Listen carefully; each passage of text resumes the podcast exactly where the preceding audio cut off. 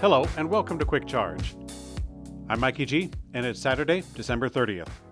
Tesla has leaked its PowerShare mobile connector through its user manual, but it's so far unclear how it's different from Tesla's regular mobile connector. With the launch of the Cybertruck, Tesla announced its new PowerShare bidirectional charging system. The new feature will enable Tesla vehicles, starting with the truck, to power share with other vehicles, a home, and other things.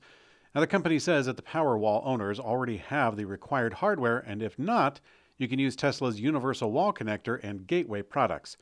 But now it looks like Tesla is also planning hardware specifically for PowerShare. Tesla released a user manual for something called PowerShare Mobile Connector. Now, the name would imply that it enables bidirectional charging, but it's possible this feature hasn't been enabled quite yet.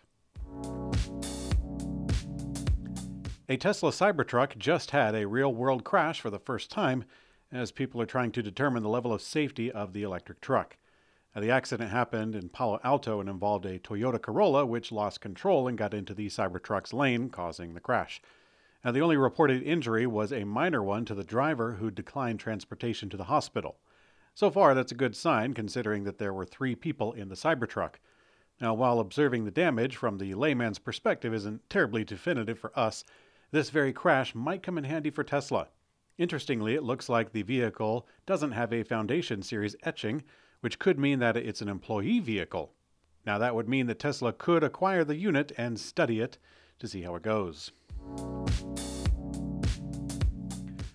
According to a recent patent that was filed by the U.S. Patent Office and discovered by Electrek, it looks like Rivian is going for something that's kind of like a Tesla Powerwall. The patent shows an image of an electric vehicle hooked up to an energy storage device. The device can provide power to a home, a vehicle, a campsite, and more. It can be fixed in position or portable. At home, the device can provide energy to and from an electric vehicle or the grid. On the go, it can be used for powering lights, accessories, cooking, and entertainment. The device contains a battery pack that can send, receive, and store energy from the grid or the vehicle. So it's a lot of the same things for Powerwall, including the capability of connecting to a solar panel. I'm not really a patent expert, so I'm not sure how this is special or why it would deserve its own patent. You can let me know what you think.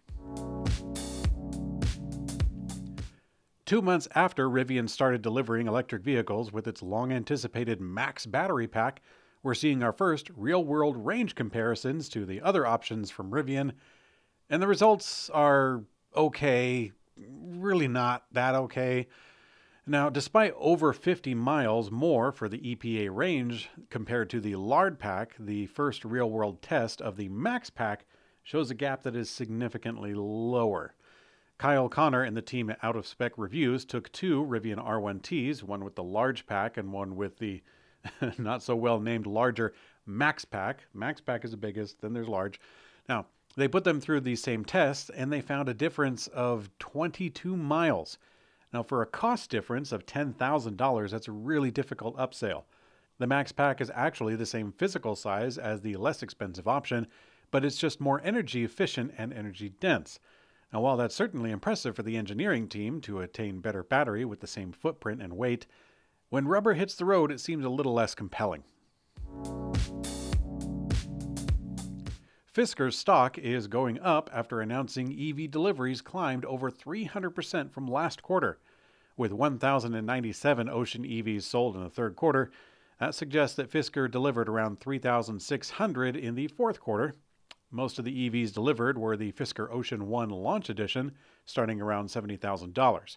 Earlier this week, Fisker handed over their first Ocean Sport model, which features 231 miles of range and starts at under $40,000. So, so they're finally working their way down the totem pole. Fisker's stock was up around 20% on Friday following the news. Although Fisker is growing, the EV maker is still far from where they had expected to be at this time. Fisker initially said that they aim to produce 42,400 EVs this year. That was lowered to 32 or 36 in May, and then Fisker cut its production guidance to just over 10,000 earlier this month. Now, that target they did hit, reporting 10,142 EVs built in the year of 2023. The fallout from robotaxi company Cruise continues as now General Motors has just filed a lawsuit against San Francisco for $121 million. They're doing so for what they call unfair taxes and penalties. General Motors argues that San Francisco was unfairly tying its global revenue to Cruise's side of the business, tallying up a taxable bill of $3 billion last year alone, rather than a more modest figure generated by General Motors alone. Now, since 2016, when GM bought Cruise, which is headquartered in San Francisco, General Motors has paid $108 million in city taxes, plus $13 million in interest, and now the company is suing to get it back. General Motors has been hemorrhaging money from its big bet on Cruise, having lost $1.9 billion